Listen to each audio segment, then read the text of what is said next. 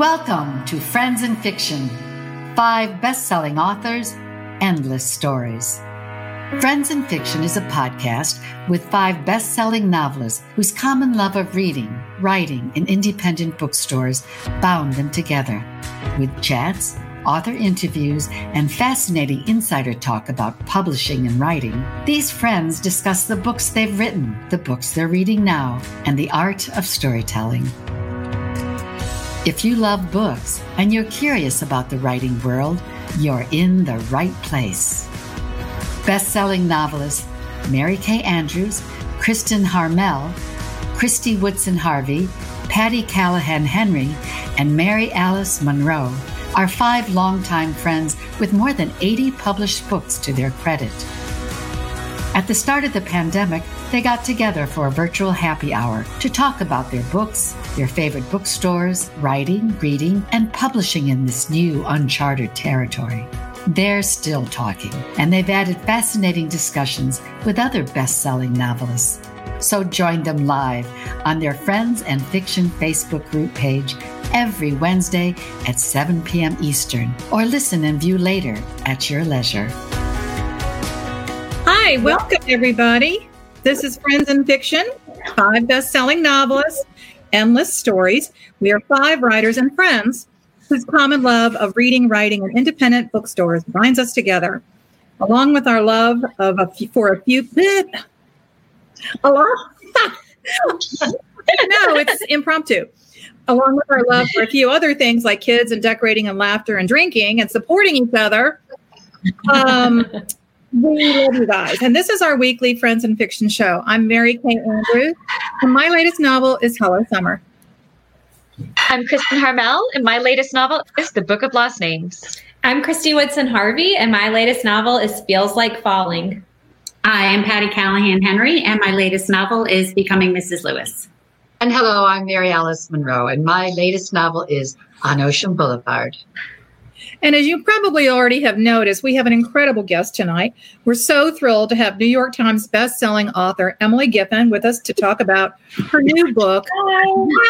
Hey, girls. The, time, the Lies That Bind. But first, a little bit of shameless self-promotion from a brazen hussy. That would be me. tonight. And no, I am not pregnant except with book. I'm so excited tonight to reveal the cover cover of my new novel, coming May 4th from St. Martin's Press, The Newcomer. The book is set in a mom and pop motel on the Florida Gulf Coast. The Newcomer is the story of Letty Carnahan, who discovers the body of her younger sister on the floor of her posh New York townhouse, and her sister's four year old daughter, Maya, upstairs, wailing for her murdered mother.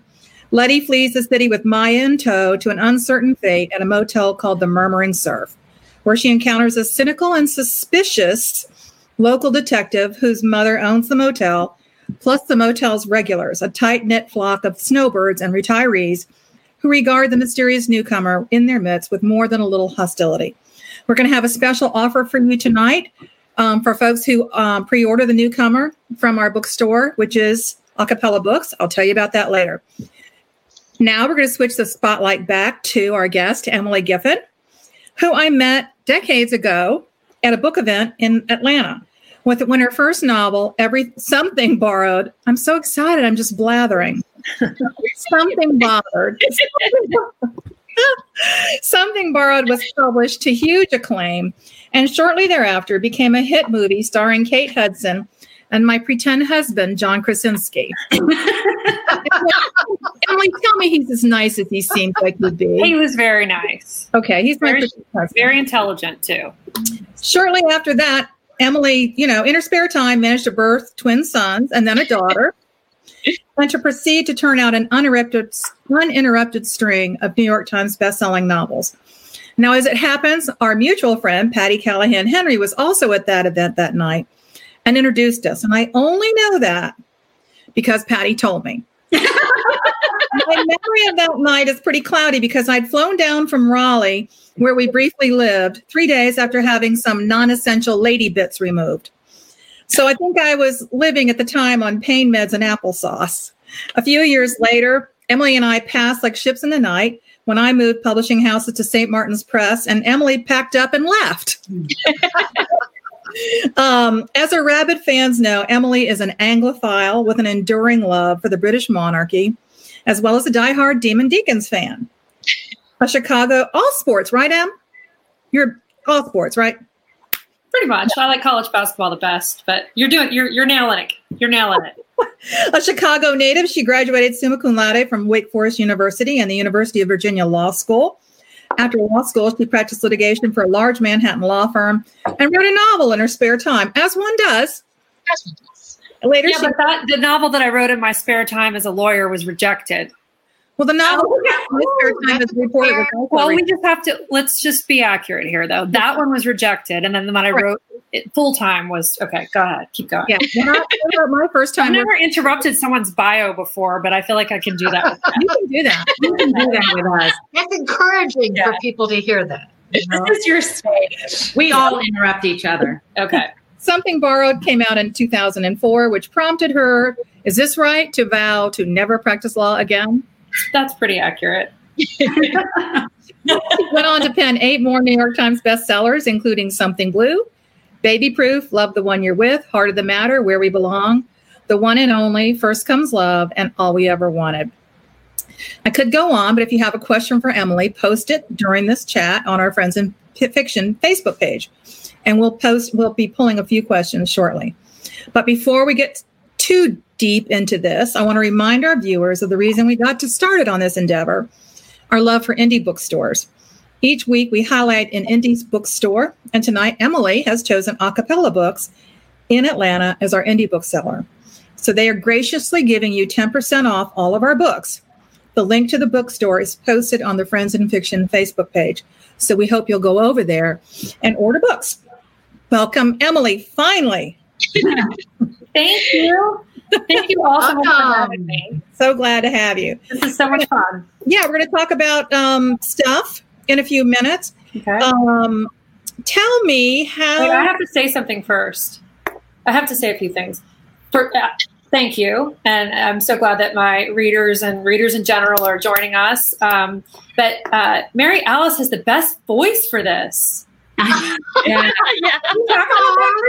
You. We know. That's very Yeah. kind. Come on, they're like probably. I'm out talking to my son George about my headphones. They're somewhere in my bedroom. Um, yes, you're just like hiring a professional, and we already have one, so we didn't. know, it's crazy. Yeah. Anyway, um, yeah. So was sweet. Thank it's very happy I love you. I love you. Thank you. Emily, tell us about how COVID has affected your personal and writing life. Remote schooling, virtual bookstore, barn construction. You know, uh, how many of you are? I, I know you're not Mary Kay, but how how many of you are introverts on here? Yeah, just In terms of my life or just personality? like I just. mean, I guess I'll, my answer is because I'm such an introvert and I prefer to sort of hide out.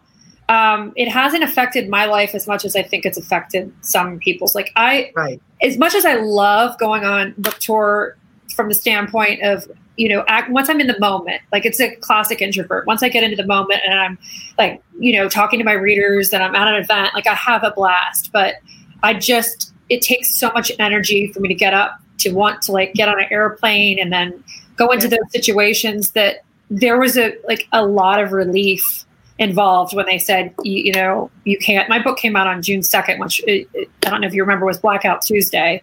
Um, so nothing kind of happened that week which was which was Oh, wonderful for the for the movement. Um, and and i there was a huge part of me that was like i don't have to i don't have to like leave my house i don't have to take my pajamas off okay don't worry about it I know what you mean. No, no, no. I think we all so there were was that. worried about it. Um, but Yeah. of course, I mean that's just kind of you know one angle of it. I, I think like everyone, it's been um, you know it's been really challenging. I mean, the, the, you you go through cycles where you're so you know you're so worried and. Um, then you think you have it under control, and then you think like, okay, things are going to open back up, and then they're not. And right now, I have three teenagers. My t- uh, twin sons are 16, and my daughter is 13. She's very she's very social and really likes to be with her friends. Um, the boys are probably a little bit more like me, but that's a hard thing to manage. I don't know what ages. I, I know some of your ages of your children. I know Patti's kids, um, but you know, I think that's that's uh, that's been challenging. But I I've noticed that we've had as a family we've become we've had really deep conversations. I think that's kind of been a theme throughout a, Mm-hmm. Yeah. many families where you you know you don't have anything but each other so you might as well dig really deep and have um, really uh, you know important conversations that we might not have otherwise had or at least not in the same So way or the same intensity so overall uh, you know i feel i feel bad saying this because of course there's so much suffering out there and i, I wish we could get back to normal and everyone could be healthy again but for, for us personally it's been sort of a quiet nice time Yeah. Yeah. that's a very long-winded answer. Sorry. No, no, I Great answer. some very important things. I, I do feel that now that we're coming to the uh, through it at the end of summer, that we are actually seeing there were moments that were valuable and lessons that we learned. I think that was a very true answer. Yeah, it, it has. But now the kids are back in school now because we live in Georgia. So Atlanta, you know, Atlanta, Georgia, red state, everything's pretty open. You know, we're back five days a week. So knock on wood that um, everything sort of stays that way. But um, yeah, it's just it's been the you know if you think about it, like if I said to you right now, 2017, tell me about what you did in 2017. I don't know about you, but my mind goes like totally blank. I have no idea. Yeah. Yeah, it's like uh, you have to really kind of think about 2017. What happened then, or like 2014, or 20, hell, even 2019. I know, right? And then you say 2020, and it's like you know, forever. Oh, the whole summer. year has just been so Yeah. so crazy. But That- great year, great year for books. I mean, great year to escape in, in literature and books. That's true.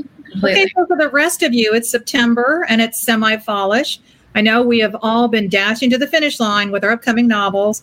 Can everybody give me a progress report because I'm taking names? you know where we are. She does that.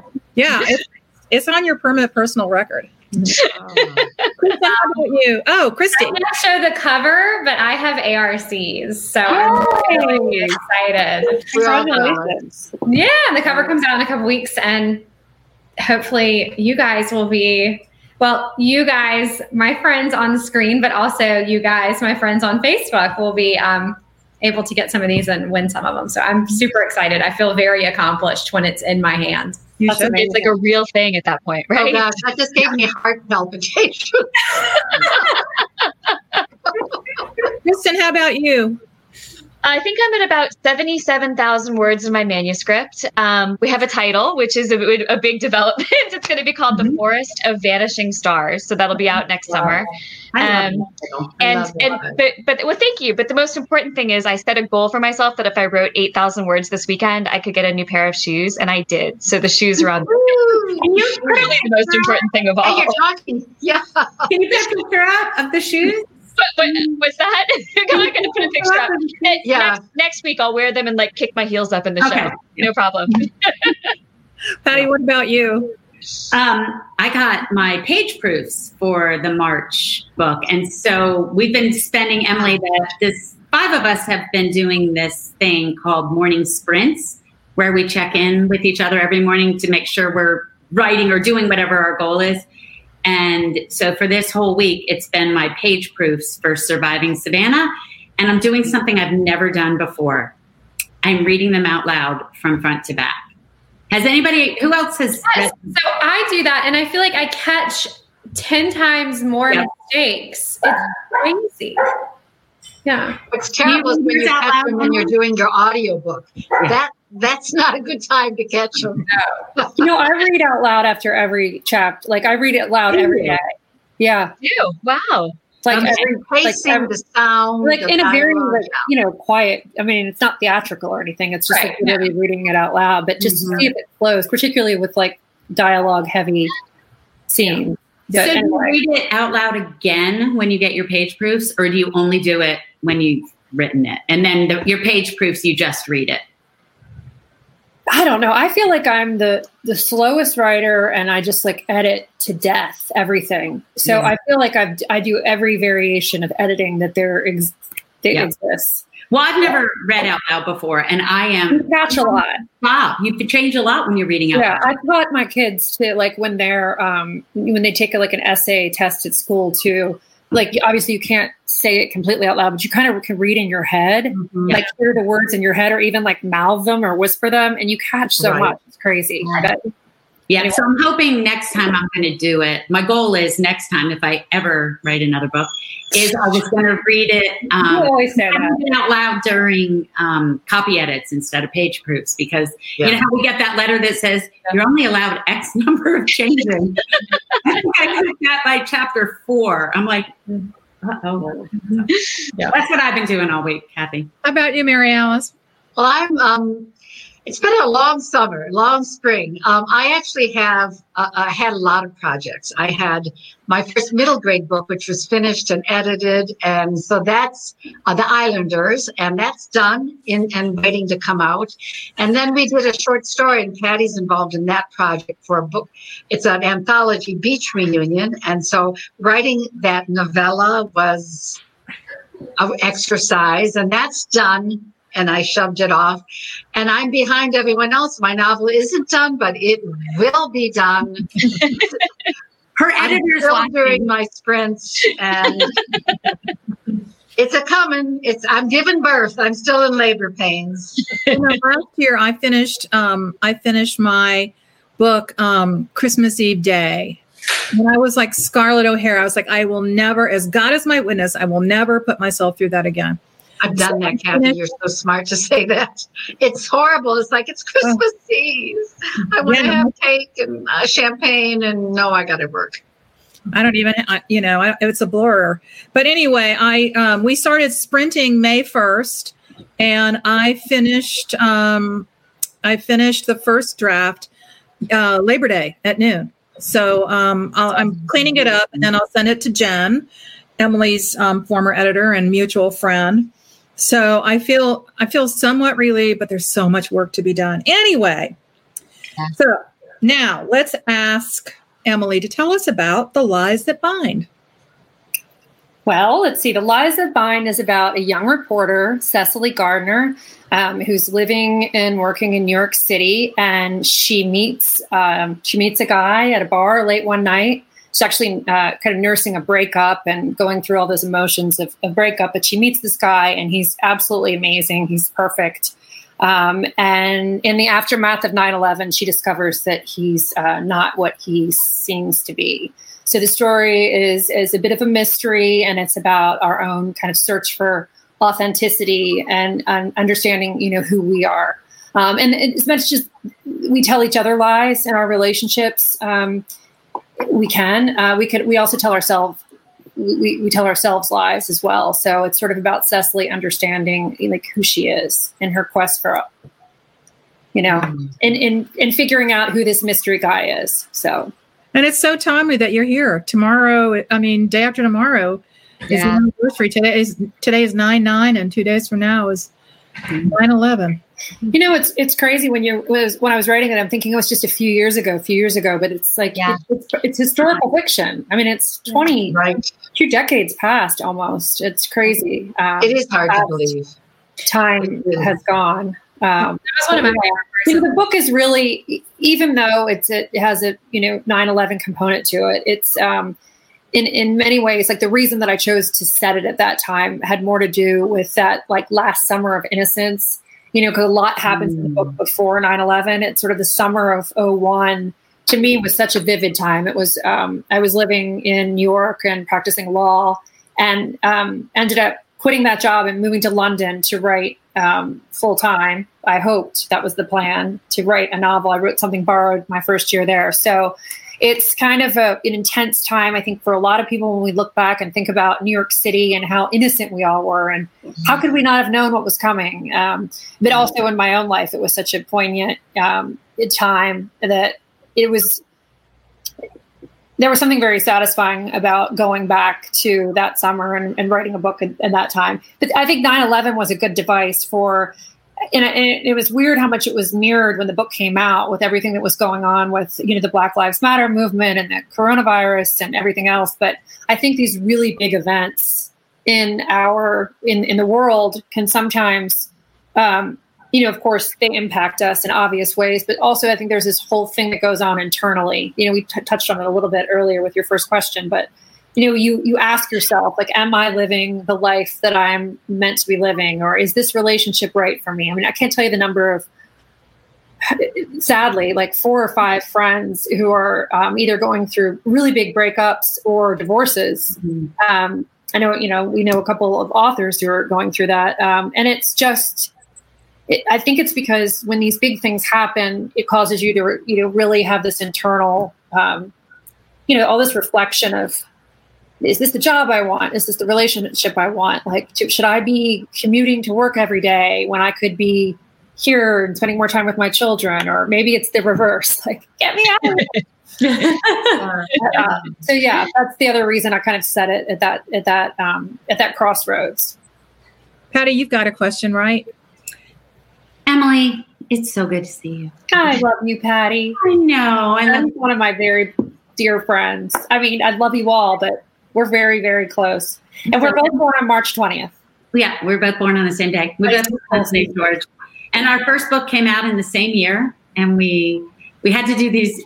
Kathy, Mary Kay Andrews, do you remember when me and you and Emily did that event? What was it at Neiman Marcus? I think it was yeah. at Bloomingdale's. Ooh, fun. Bloomingdale's. It was at Bloomingdale's. That was the one where Mary Kay can't remember meeting me which you could just edit out of your repertoire. No, Mary, I remembered meeting you, but I remember nothing else because I was on pain meds. I just had okay.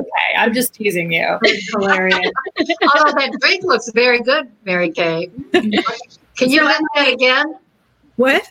Your drink. You should oh, that again. Oh, yeah. Right. Everyone hold up your drinks. Strawberry. Oh, la la. Boring. Uh, reinforcements. Well, Mary Alice, judging by um, where you are in your manuscript, Mary Alice, I think that's an appropriate beverage. Yeah. that wasn't fine. You guys can all have a glass of wine after. But, but I always am writing on Christmas Eve or Christmas Day or thereabouts. So the worst. You guys all are impressive to me. But continue. What were you going to ask? Okay, so what a year this has been. It's like yeah nothing like it ever. And you had on, I love watching your Instagram because oh, you're open you. and you're honest and you're vulnerable and you're obsessed with London like I am and with the Royals. But you posted this amazing thing a couple months ago. And I know I wrote to you personally about it, but I'm going to read it because I want you to talk about it a little bit. Um, you say, for myriad reasons, some obvious and universal, and some too personal to share, the last few months have been really tough. Like a lot of people, I've been depressed and scared and unmoored, but I've also been more introspective than I've ever been before. I've done more thinking and reading and soul searching and talking to trusted friends about life and love and relationships and race and power and privilege and pain. And it's led to a feeling of humility and calm and personal growth, along with a shifting of priorities. So I just want to take a moment and say thank you to those people who were there for me, who challenged me, who inspired me. I am grateful, I am hopeful, and my heart is full. And now I'm all choked up. and it's just so like when I read it, when you posted it, I was like, there she is that's that, Emily. I know. Mm. So, talk to us a little bit about it. Well, I mean, I think it just is all those cycles of emotion that we were talking about earlier. When yeah. you know, it's it's it's there's so much pain, and you're reading these stories, and it's just daily agony for you know our. Friends out there and our fellow citizens in America, and um, these there's just so much going on, and I think there's the pain. And then there's also the way that that causes you again to reflect on your your own life and and kind of put things in perspective. Yeah. and um, you know you you realize who you know your true friends are and what really matters. And you let go of some of the small things. I mean you know the as, as, authors, we get very, you know, we're, we're worried about our, our launch and the book doing well and being, you know, selling and being well reviewed. And we want our readers to be happy and all of that. And when, when your launch kind of, it, it was such a footnote to this year with my book coming out. And of course, I still so appreciated everyone who read it. And, um, you know, my friends and family were there for me, but it just didn't seem like a very important thing. I mean, as, as important as books became to me in this time, my own kind of career and book launch was like, oh, like who, you know, who really who really cares? Like there's so many more important things out there. And I think that's kind of what I mean. And I think relationships that were um, you know, I, I'd like to think that I got rid of all like toxic relationships in my 20s, which was sort of what something borrowed was about. But I think we can, we all tend to get caught up into, you know, relationships and friendships and situations that aren't really worth the effort we put into them. Yeah. And we, um, whether it's because we're trying to be, you know, a perfectionist or project a certain image, or because we just want to be a good person so much. I mean, that's of course very important. Those those things can be important, but when you strip it all away, um, you know what what defines us as, as people. You know, and it's like what I write about. It's it's our it's our relationships. It's our it's our friends. It's our you know our marriages and our kids and and all of that. And I think that that some painful things happened um, to me this summer, and you know, again, personal things, difficult things to deal with. But it helped me kind of um, really focus on. I mean, it, it sounds so like cheesy and like, focus on the on gratitude. Like, really focus on gratitude. And as much as I've tried to keep a gratitude journal before and you know said that i'm going to do it and like you get those little novels at like paper store like those little those yeah. little at paper source that say list five you know you do it and you're like i'm going to do this um, and then it kind of just falls by the wayside and like you get to it or you not or it's, it's, a chore. But this was sort of a concentrated effort. The other thing that i did was jigsaw puzzles because that really? like i just would do these like puzzles and i would sit at my kitchen counter and my husband and two boys went drove cross country to train. They're big runner cross country runners. And so my daughter and i harriet and i were left kind of home and we had no schedule and we kind of lounged around a lot. They're they're go-getters and and we're sort of like sloth like. We tend to. so there was a lot of just like jigsaw puzzles, and I'll have another glass of wine, and what movie should we watch? And then that all of that time, I think I had an emotional few days around July Fourth, and I and I wrote that post because I wanted I wanted to share that, and I I think also kind of remind people of. Um, of, of, of that centering that we all need to do and and it's a good time it was a good time to really think about that and think about in our case the privilege we have and what are we doing with it? And um, you know the pain that other people are going through. And so it was just it was, it was a lot converging at once. But I, I, I would guess that every single one of you had had moments like that. Absolutely. um, you, tell you i'm an over poster though. I post like five times a day. So like it's gonna like i'm inevitably going to share that um, on Instagram when, when other people might not share that. I'm very open. But Emily, in sharing it, you made it okay that we were feeling that way, right? Yeah. So when you posted it, it makes you say, you know, it is universal. We're all yeah. we're all we're all hurting. We're all figuring this out. It was beautiful. Oh, well, thank you.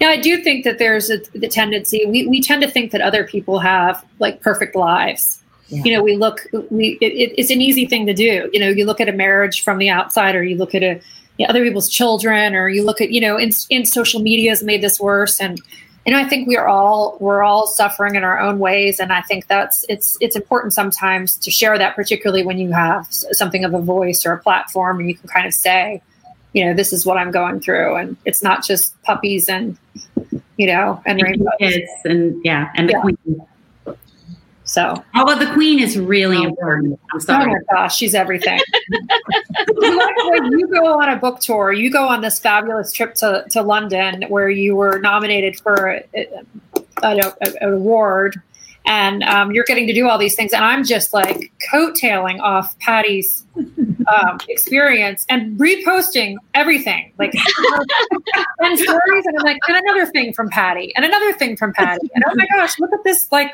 bird that patti saw. Because the bird is in london and near the queen. I know. Wasn't it in the courtyard of westminster abbey?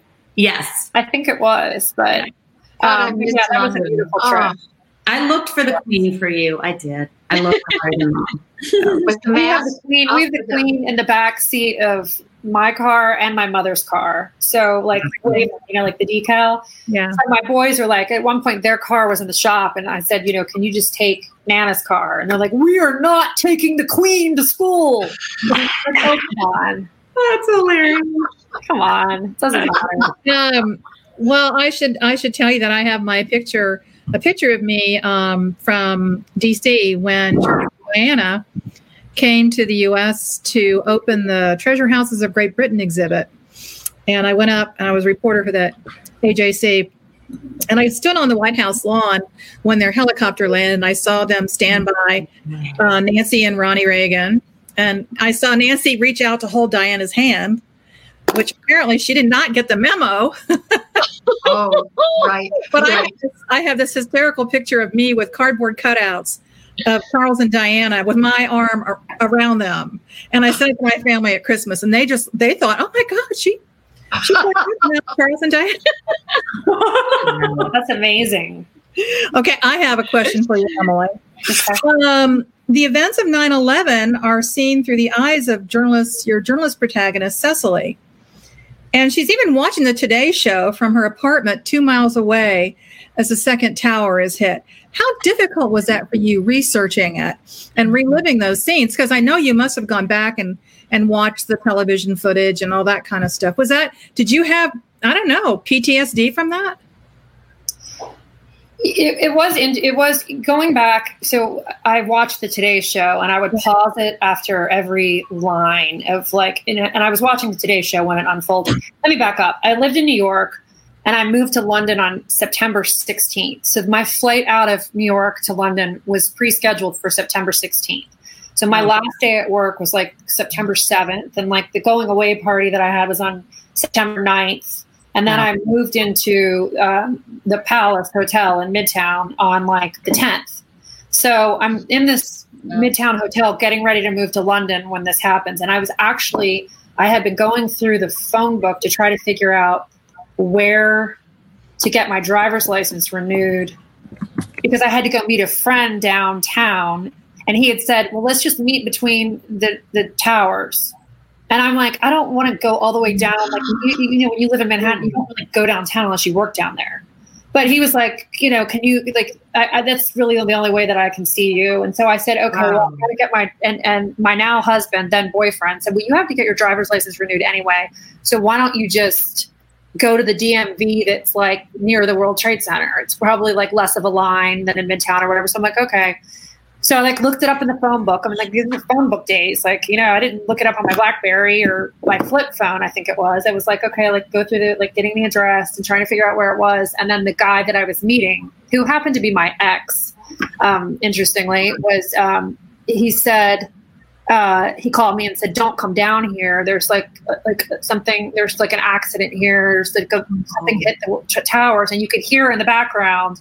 kind of like what was happening it was very early on and that's why i said he goes turn on the news it's probably on the news so i turned on the news and from then on i'm watching you know i always always watch the today show like so i'm you know watching the today show and and sitting in this hotel room and thinking like well i guess i shouldn't go down and get my driver's license renewed you know and it's like No. the dawn on everyone and then i'm like wow i should call you know and i won't get into the minutia because we all have those stories but calling my friends who were lawyers who worked at the World Trade Center, getting the fast busy signal because their phones were like not working because the, you know one reason or another, or my phone wasn't working. It was just the whole you know. So when I went back to write that, it was like for me like reliving it because I w- had been watching the Today Show and I had been living in New York and I had been very close to the site. So it was it was kind of a, a strange. It was a I don't know how long it takes you all to write a chapter. I think I'm much slower than you. I publish every other year, and I think you all publish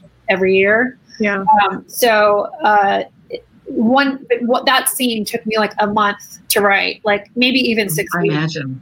So I would pause after every line of the Today Show and write down exactly what happened according to the time that was also on the Today Show, and then superimpose like her experience and slow realization onto it, so that she was talking to her friend on the phone and then watching the news at the same time. But anyway, so it was definitely a lot of um, PTSD. I mean, I think that's the case for everyone, even if you weren't living in New York or, you know, if you were alive at that time, you have your story, you know where you were. It's like, you know, it's like our, the John Kennedy generation, like Right, know where yeah. they were. Um, so yeah, it was, it was a lot, but again, that's a, that's a small part of the book. Oh, right. Yeah. So I wasn't, I didn't have to kind of, you know, it, I didn't spend a lot of time with that grief. I just wrote the scene and sort of moved on. Got it. But it is coming up, isn't it? Yeah. Wow, wow, that was quite a story. You were Yeah. right. there. Oh, yeah. When we took off, like you know, the plane took off on the 16th. It was the first international. I don't know if it was the first international flight that they let out, but it was. Um, it was the first within the first two hours of the first flights. It was that Sunday evening, and um, you know, we took off, and it was a, the red eye, but it was still light out um, because it was you know September, you know mid September, so it wasn't dark at that point yet, and you could just see still the smoldering, still the smoke. Like five days later, smoke coming up as you took off, and I remember thinking like that I was like such a like like that I was like abandoning Yeah, yeah, I can. Yeah. and and America and like how could I fly off and go to England? You know, like my dream place, England. Um, and instead of like staying here and like the grit of it all, but um, so that was there were some parallels there with, you know, I think every book you write has some autobiographical elements, particularly when you're writing in the first person. So although Cecily and I don't have that much in common, we did, you know, without giving the plot away, there were some parallels there with her um, her relationship with New York vis-a-vis 9-11 i guess you should Right. Yeah. yeah Oh, that was powerful. That was quite a story. Um, sorry if it was a little bit of a downer No, no, not at all. But it really kind of leads into my question because you went right to England. And I remember reading your interviews, and you were saying how it was difficult for you to wander around because you weren't in America at that time. But I, like you, like Patti, like probably everyone here, I really love London and um, it's my favorite city in the world. And I have this fantasy, which we all probably do, of being able to go and write there or Yeah. write in any foreign country where you're setting a book. Just, and you spent what, 14 months there? And so I'm just curious, having done it, you have you done it? Is it a fantasy that we get to go to this country we love and write, or is it actually in reality hard? It's a distraction. I mean, does it help? I mean, what? Tell me what it's like to write Yeah. that book. i would say for me as an introvert it was bliss because my friends and everyone i i was slow to make friends i only ended up making a few friends there i don't know if that's like i've heard that that's like very english it's hard to sort of penetrate those londoner circles but um um but I didn't make a lot of friends, and I was I kind of liked it that way because my friends in New York and back in this, you know, my family didn't wake up till like one o'clock. So I wrote so much, like no distractions whatsoever. Like my phone didn't even work like for months after I got there. I'm in the house line, but not the flat line, but not my, you know, I didn't have a cell phone that worked. And so it was just like, it was, and it rains all the time. It's like perfect weather to write in. I wanted And, to. and now the other thing, like you're living in England, but you, it's, it's the English language. So it's like, you're not really brave. It's not like I ventured off to Italy and not knowing the language, like eat, pray, love kind of thing. Um, and so, but yeah, I think it, I think it's an ideal setup to write, um, even if I weren't. And at that point, because there were more scenes, I guess there were some scenes at the end of something borrowed, but it doesn't even really matter if, if you, you don't even need to be doing research. I just think it's stimulating to be somewhere else, even if you're staying Ah, in okay. flat in your pajamas writing. Yeah. Do you all ever go to hotels to write for like Oh, two yeah. or three days? I've been away Yeah. all the time. Yeah. Always have. That's why I'm fantasizing. Yeah. But would you go to Paris maybe or to Rome or would you go to a city, another one if you set the book there? Would you do that? Well, it's you know that was before I had children. I wasn't even married, and I had I didn't, hadn't had children. And so the reason that we moved back, we actually lived there t- for two years, and um, so then I got engaged there, married married back in the states. But in that time period, got engaged, got married, and got pregnant with twins. And so we moved back because we were having two. We were going to stay with one. That when we found out it was Oh, two, we said like we have to get home it's a high risk pregnancy we just want to be home so we moved back um, and so would I love to do that again? Yes. But like right now, my kids are 13, 16, 16. Like it's not in the cards anytime soon. But I, I, I fear, I, I know how fast it's going to go the next few years. Yeah, I it don't know how fast it goes. So you never know on the on the back end of that. I, I, I don't like to ever think that something is the last time you'll do it. Um, but that's that's uh, so makes me so melancholy to think like you wouldn't do it again. But I don't You know, know. but fingers crossed we can. I right. right? Yeah. I know. Kristin, you've got a question for her. Yeah, Emily, um, Ma- uh, Mary Kay mentioned how the two of you met, but I wanted to tell a story quickly of my own that you may not remember. Um, I met you, I think, in you 2009. At the, at the, give me a break.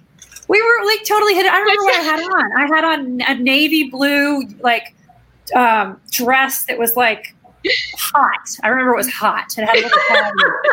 I remember. I remember That's when I not did that too. I had a red, a red strapless dress. I Yes, don't know why I remember that did. Don't have pictures from the night? Are you kidding me? Do you think I don't remember that? I think so. That's crazy. So sweet. But I wanted to I feel like. Well, you know what? I wish I had stayed in touch with you, but I was so shy and like so. Um, I was at such an early point in my career, and it seemed like you were in. You were like, oh my gosh, like you were just you had the life I dreamed of, and you were just this. Oh my god, I was like sort of a little starstruck. So I, that's why I didn't stay in touch because I was like, surely she wouldn't want to hear from me. Oh my god! So, but- but I- we, I did- we stayed in touch for a little while. I feel like we say, stayed in um, touch for a little while, but you really did take off You did. after Well, that.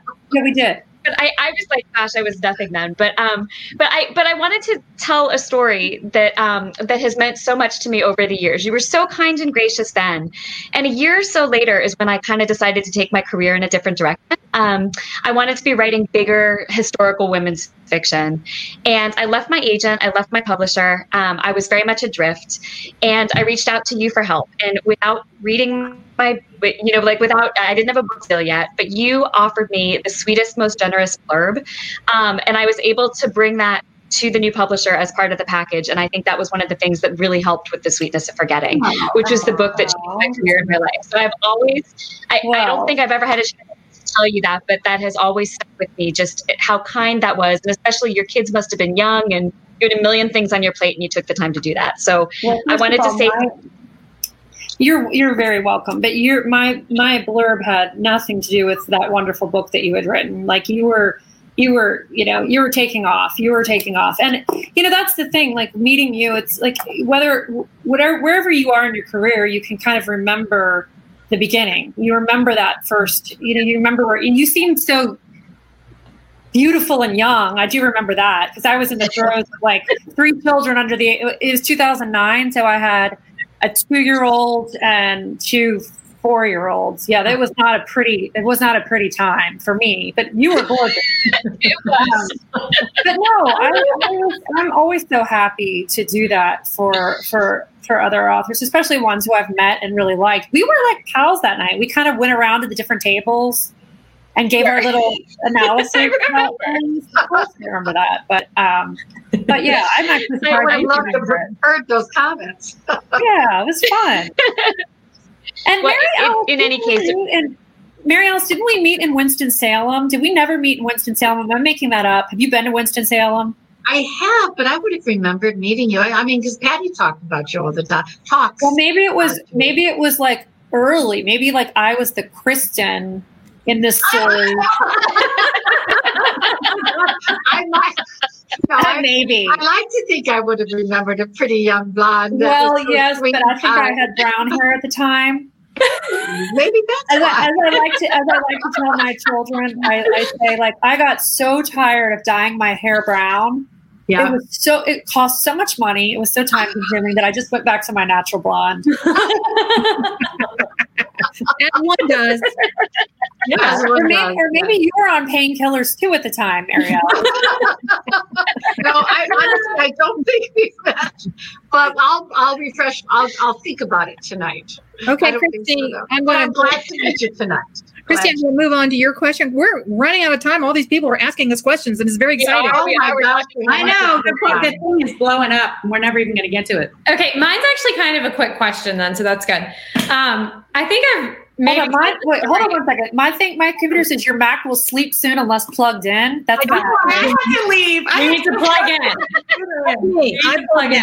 Okay, That's why I disappeared for a minute. I had to plug my computer in. I think we should maybe We're so get some of professional. our announcements, don't you? I mean, I want to get to your cover reveal. That's most Hold on. important. Hold on, Yeah, I'm yeah, gonna, yeah. I'm gonna Uh, shout for my kids. Kathy, why don't you do your cover You reveal now really while, while we're waiting for her to work her computer Yeah, out? do the cover reveal while we're waiting. That's I'll perfect. have to uh, see if Sean can put it up. Sean, can you put it up?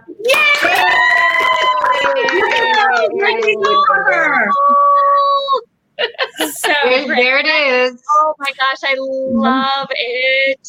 Thank you. I really That's uh, the newcomer next summer's uh, summer 2021. That's um, I love the pink shark fins, so I'm really thrilled about it. And um, It's the first time anybody's ever seen it. yeah, A reveal. Yeah, this is the big cover reveal. It's so great. May 4th. Very Show it again. Show it again, Sean. Put it up there, baby. It's a fresh great? new look, all different. Love Uh, it. it has her humor in it, which I love.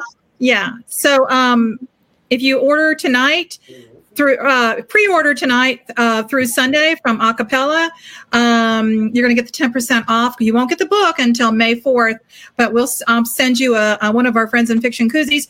And that's enough about that because um, we're going to Kristy's question. Kristy's question. Yes, my question. Are you good, Emily? Are you plugged in? Well, he if we die here, Buddy's coming with the charger. Now come here and say hi. to everyone. Okay. Um, I've, I might have Hold on, told hold this story before on Friends and Fiction, but um, I got the idea for my debut novel when my son was like three days old, which was not probably the best time. But as we all know, when you get an idea for a story, you just sort of have to write it. It kind of takes over your life. But I had so many excuses and so many reasons that this wasn't the right time for me to try to get an agent. It wasn't the right time for me to submit. It just wasn't the right time. And my mom sent me an article about you and about how you um, signed your first book deal and then found out about a minute later that you were pregnant with twins, no less. And I thought, okay, well, if she could do it with two babies, then I could do it with one baby, certainly. Um, right? I hope. But you have really. I mean, spent an entire career being this incredibly successful author, wife, mother, philanthropist, all of these things. And I'm not going to ask you the balance question. I am not going to ask you that. Um, but do you have any advice for people who are, you know, just kind of getting started? We have a lot of writers on this show who feel like they're in the throes of all these things and like maybe they don't have time. Um, oh, I think you're muted. You're muted, Emily. Emily, did you mute Emily? Oh no. Somebody muted you, Em. You muted yourself, I think, accidentally. Sean, can you? It's right there her? on the bottom. It's on the bottom left, Em. Okay. Oh. There.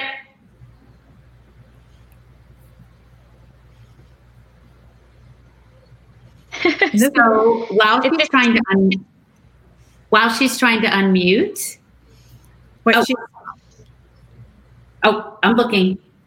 She says it won't unmute. Sean, Oh. can you unmute?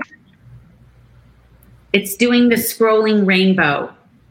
Why don't we talk about the bookstore while we're waiting for this? Kristin, are you Yeah. going to do Okay, that? just wait a second, Emily. But the, or I can. One thing I do want to remind everyone while Emily's scrolling rainbow is swirling, that as all our watchers know, that Kristin's book, The Book of Lost Names, was such a huge hit that it sold out on I think what day hour one. I think they were. Yeah. Very fast.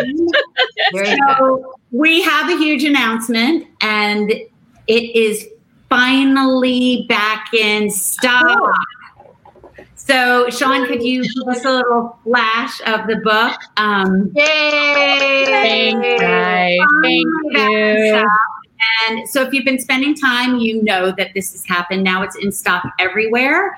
It's been out of stock since the week it came out, and we're excited to know and to share that it's back in stock. So, tell everyone, you know, it's almost like pub week all over again. Oh, thank you. Yeah, we're so ladies. That was excited. so nice. Such a Thank you, wonderful Patti. book. Are you back, Thank you, Pat? Mary Alice. Thank you. Hey. Patti, did you um, text Emily and tell her to go out, come back in? Oh, she can hear us. You can hear us, right, Em? Um, go out And come back and in. come back in. okay. Like, yeah. you, you know, it, it wouldn't. It really wouldn't. It, This is it wouldn't best be friends and fiction if something wasn't going wrong, right? I mean, this Right. Yeah, this is a, this is why we love live. Exactly. And the real can us. and then come back. You can like Kristin, Yeah. do you want to talk about um, bookmarks? Bookmarks, yeah, real quick. Oh, I'll look, just do say- you like how I'm not hosting? um, you know, I just wanted to say super quickly. Um, over the weekend, we posted about bookmarks from North Carolina. Um, they're an independent bookstore, also a literacy nonprofit. They had something terrible happen to them. They flooded. Um, and when we told you about it, more than 150 of you immediately stepped up to donate. Uh, we were floored. We were so touched. And their operations director, Jamie Rogers Southern, came on and said, It really must be true that reading fiction develops empathy. I'm so encouraged that this bleep bleep year hasn't made people hate. It's made people bond together in love. Trust that our staff is deeply grateful. We will recover and continue to serve our community. So, to say thank you, we are giving away signed books from all of us, books and book plates, um, to a random winner, one of you who donated. And the winner is Diane McGuire. So she was randomly drawn. Diane, I will um, I will email you tomorrow to get your address. That prize pack's also going to include a book plate signed by Sarah McCoy, who um, is on the bookstore board. Uh, she's another author. She's on the bookmarks board. Um, but to all of you, uh, so Diane, thank you. But to all of you, thank you so much from the bottom of, of our heart. Um, all five of us friends and fiction authors are so proud to be part of this wonderful, big hearted, giving community. And we are so honored to walk among all of you. So we love you guys so much. Thank you. Thank you for stepping up. While we're waiting for Emily to come back in, um, everybody want to give a shout out to whatever it is you're reading and enjoying right now. I know Mary Alice, you've got a book you want to mention. Sure, I'd love to. My gosh. Emily can't get back in, she says. Oh, Says even Hey, if I'm excited. I'm really excited. This is a nonfiction, so it's the first time I've done this. It's called Becoming Wild whoop, whoop, whoop, by Carl Safina. Now, I, I read a lot of books about nature, but this is so eloquently done. It's about understanding the, um, i- you know, for so long people say don't anthropomorphize, don't put human emotions into animals. He is a naturalist, a scientist. He says, yes, they do have these emotions. And he tells beautiful stories that parallel human emotions, animal emotions, human emotions. Obviously, I love that, but he does it so well. He's such an eloquent writer. And also, he has, it's been so successful. There are two middle grade and young adult um, versions workbooks for kids. So if you want to get in touch, you want to have that connection with nature, especially if you're stuck indoors. It's called Becoming Wild, and the author is Carl Safina. He's probably my very favorite nature writer. And Kristy, you had a couple of books you wanted to talk about, right? Yeah, well, and since Emily isn't here, I do just want to say because I really didn't say this tonight, but um, if you have not read The Lies That Bind, I know we all loved this book so much. It was incredible. It was one of those books that um, I was reading it over Labor Day weekend, and like I couldn't do anything else. You know, like friends would, be, I'd be like, "I'm sorry, I'm I'm reading," and I stayed up like all night finishing this book. Um, it was just absolutely wonderful, and then to hear her stories about 9/11 and just how that tied in, and it was so interesting to me to be back in 2001 and to think about. We don't feel like it's that long ago, but just all of the cultural references and you know what they were listening to, what they were wearing, their cell phones. Right. It was you know where they were eating and. I mean, it was just really interesting to go back to that time and be like, wow, that really was a long time ago. Um, yeah.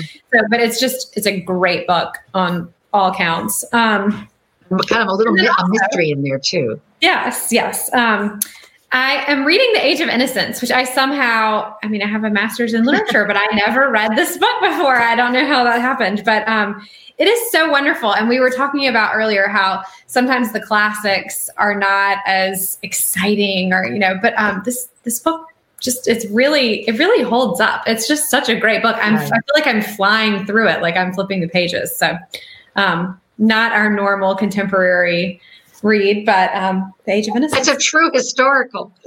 yes. Oh, Yay! You know, you're just talking about how awesome you're Okay. going to So here's what happened. I want to say this really quickly. My computer with my Joe Biden sticker here, and this computer um, did not have Chrome. So I got this computer. And then when I hit mute, when I was trying to plug myself in, it froze and it kept doing that little wheelie thing. And there was no way you could undo it. And so now my family's yelling at me, why did you use that ancient computer? Like, that's not helping. But anyway, I'm so sorry.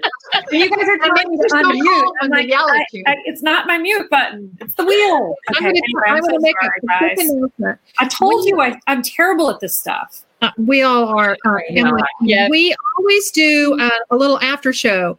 Um, so and it and it um it airs. So if you guys will, since we Emily, you know, we lost her in the Ethernet. Hang out, Emily. Can you hang out with us too? And Sure, we'll, ask, yeah.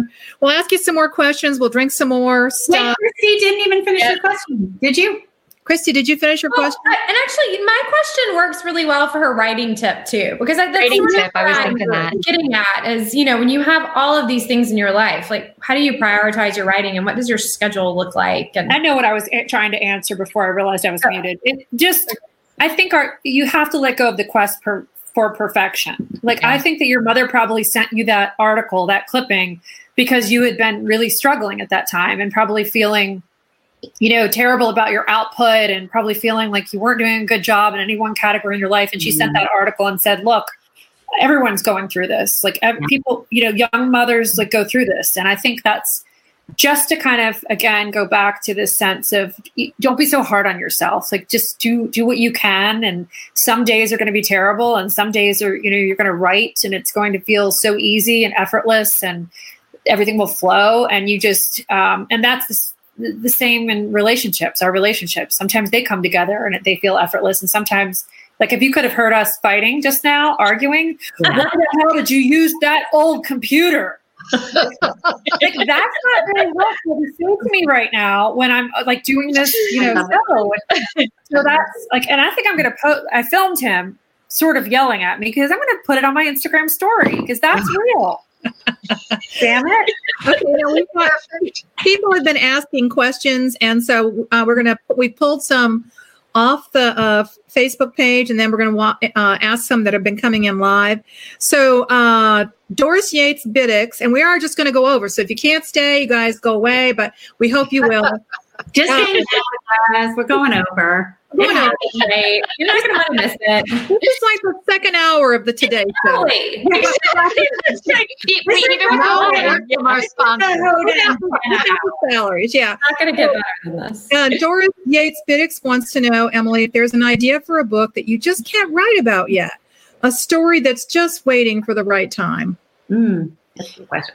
Well, I started a book, so you know I didn't go on the book tour, so I thought, okay, I can really get started early and get cranking on this one. And I started one, and it was a little, it was just too, it was too heavy. It was too, it, it was too heavy for my my soul, my heart to manage, and so I just put it aside, and I decided that I would revisit it in. Um, once there's a vaccine, you know, once we're a little bit on even footing, Yeah.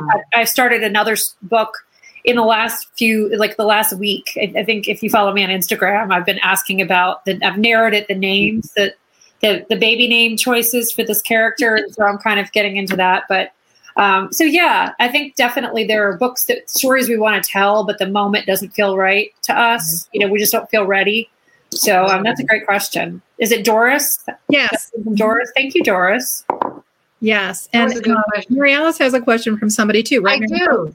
This is from Crystal Harden, and it says, and, and this is appropriate that I ask you this. Will your next book finally include a dog?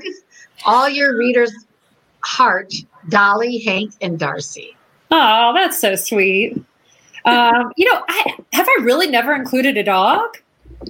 I think there's been dogs, maybe not like a like a key integral like dog character, like the dog is like center stage dog plot. Yeah, maybe I'll have to do that. What? Who was the uh, lady who just asked that Um, question? Crystal, Crystal Hardin. Okay, Crystal. I'm going to put a dog in for you. Crystal, what? Did, Aw, you ask Crystal? People demand more. oh, see, watch out now. Here they come, all the We're an after show now. When I started writing, I didn't have Sean, my that's dog. awesome. Dogs are awesome. Okay, who wants to ask another question that we pulled? Um, I can Um, okay, yeah. live. Yep. Sean, do you want to run us alive? Or I've taken the liberty of pulling a few also. Good. Okay. Um, Brenda Gaskell wants to know, Emily, what led you to become a lawyer? Oh, Brenda. I'm excited.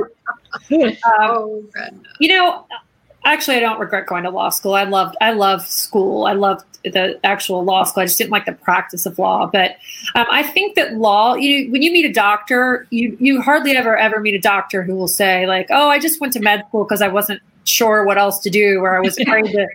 Chase my like real dreams. I just w- went to med school, but I feel like a lot of people go to law school because they were really good at sort of something in the liberal arts and they had good grades and they liked school and they were kind of on the nerdy side. And they're like, I'll just go to, I'll just take the LSAT and I'll go to law school. So I think kind of I fell into that. I was a history major with an English minor, and I was just I knew I wanted to be a writer, but I wanted to write fiction. I didn't want to go into journalism, so I'm like, okay, I'll just go to law school and and go from there. So it's it's yeah. Um, as much as I did not like practicing in a big firm, though, I mean, I really do use it all the time, and it enabled me to live in New York City. I, I guess I could have lived in New York City if I had been like a struggling writer, but um, it's a lot easier to move there at a big, you know, with a big firm job. Um, and so, yeah, my rambling answer there.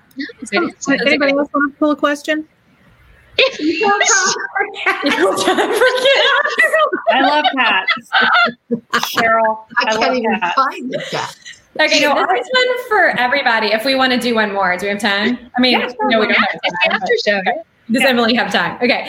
Um, Melanie Falconer wants to know all of us what is the one thing you're looking forward to doing once everything is opened back up? So, Emily, we can, since you're our guest, you Oh, you guys go first. okay? Um, hostess, Mary Kay, you want to go first? Oh, what am uh, somebody else go first. I was busy. Travel. I want to go. I want to go to London. I really Yeah. I want to go to London with Mary Alice do. Okay, let's go. We'll, we'll do a field. and PCH and you, duh, Duh. you, duh. Can I come and just hop across to Paris while I'm there? That's my place. All right. You did a little research done. Exactly. We were supposed to go to a wedding in France um, in uh, um, Memorial Day weekend, actually. And we had Oh. it's planned that I would get off book tour, we would jump on a plane, take the train to a friend's daughter's wedding, um, do that, and then, you know, run around the French countryside drinking wine. So As you do. um, Yeah. the wedding the wedding uh, happened but they're going to have the um, party when things you know hopefully pray to god when things get better then we'll we'll hopefully go so that's what i want to do You know what I want to do? I want to see all of y'all in real life, in real, Yes. time, in real. Thank you. Yes. Yeah, same. Yes. Same. Yeah. I want to see my Emily, mom. I, you're now part of the tribe, so yeah, you- exactly. Aw, you guys are sweet. Yeah, I want to go hang out. I want to go write with some of you. oh come on I have been talking about that forever. Go to a little, do a little writers retreat. But who who said that they wrote eight thousand words this weekend? Was that? I did. be Kristin. I, I did, but that's I what Kristy hate you. Well, no, I I mean, but, hate but like, let's, let's talk about Kristy. Kristy, how many words do you write, like sitting in the car in the pickup line? Kristy's our word girl. She They, can they might not be that good. They just No, are. It doesn't matter, and you know it doesn't. Like it doesn't. It's Yeah. just the word. That's amazing. I, Yeah, I I'm the slowest. thousand words over the weekend but part of that was because i had been patti and i did a writers retreat in uh, Cashiers north carolina Nice. And she basically put the gun in my head and said, because I kept saying, I can't do it, I can't do it, I can't do it. I have to, you know, I've got to write this big, you know, um, sort of cinematic denouement. And I couldn't get there. And she kept telling me I was self sabotaging. And, but I, Meanwhile, I wasn't writing a word, so generous of her to, to you know to to you know nag me But it really did help me over the hump because we sort of sat down and talked about all the points, plot points that I had to cover um, by the end of the book. And so I had, you know, my little handy dandy black and white composition notebook that I um, I wrote down. This is what I have to do. And then once I got home, um, it was like I have got to do this. So I couldn't have done it if I hadn't I hadn't been with Patti and her really kind of putting the gun in my head. You cranked it out. It was awesome. I did. I did. It was. I won't say it was a new land speed record, but um, it was. okay, but you know, but I do think for you, Kathy, uh, Mary Kay, you know, it's um, the fact that we didn't have to go on book tour actually made a difference. You know, because otherwise we're on the road and then we heal afterwards. So you got those. You got that gift of time. Yeah, yeah. Oh, there's one more thing we have to do. Um, news flash, breaking news. Um, Beth Woodson has turned 35. We understand. Mom. Happy birthday, mom! Kristy's Happy, mom- birthday, Beth. Kristy's birthday. mom Happy birthday. Happy birthday, Beth. We love you for giving us Kristy. Yeah. And um, what else do we want to do, guys? I mean, we're just like rolling along here. We should probably let Emily get back to her Well, family. I think you guys should all be special guests on my book club Zoom that I'm doing at 8:30. Oh my God, tonight? Yeah. we need to go. Yeah, Yeah, we're not I'm even not giving us- No, well, it's at 8:30, so we have plenty of time. But I- I don't. I'm not going to do my hair twice. No. In Yeah. like you know, because it's usually in a baseball cap, and it's like No, real. we all do that. We all- like, yeah. I'm like, okay, I'm gonna, I'm gonna, I'm gonna stack these things. So I, I think you guys should come onto the Zoom and surprise everyone at 8:30. Why waste this makeup situation? Yeah, Exactly. we're already- Lighting. Keep it going. We actually put on I'm a gonna, birthday listen, I'm gonna send it to. um I'm gonna send it to Patti, and she can share with you if anyone wants to come on and say hi to this book club. I think That would be No, we have to. All right. We, Eight thirty. we're going to all only 30 minutes. thank you, Emily, so much. Emily, Thank you. I'm sorry about the technical difficulty, but you just got a little window into, you know, you know, I don't drive on highways, for example. Did you know that? No, I didn't. Me. I Like, knew I'm that. kind of a mess. Emily, it would not be Friends and Fiction if we didn't have technical. Oh yeah, absolutely. Every yes. Okay, good. Okay, that's Well, good to we hear. hope you'll come back again. Love having you. But thank you all, thank you to all of our, our readers out there. Thank you all. Not everybody. Thanks for coming. you're awesome, man. Thanks for coming. Thank you. You've been listening to the Friends and Fiction podcast. Be sure to subscribe to the Friends and Fiction podcast wherever you listen. And if you're enjoying it, leave a review. You can find the Friends and Fiction authors at www.friendsandfiction.com, as well as on the Facebook group page, Friends and Fiction. Come back soon, okay? There are still lots of books, writing tips, interviews, publishing news, and bookstores to chat about. Goodbye. Produced by Audivita Studios. Connect your voice to the world.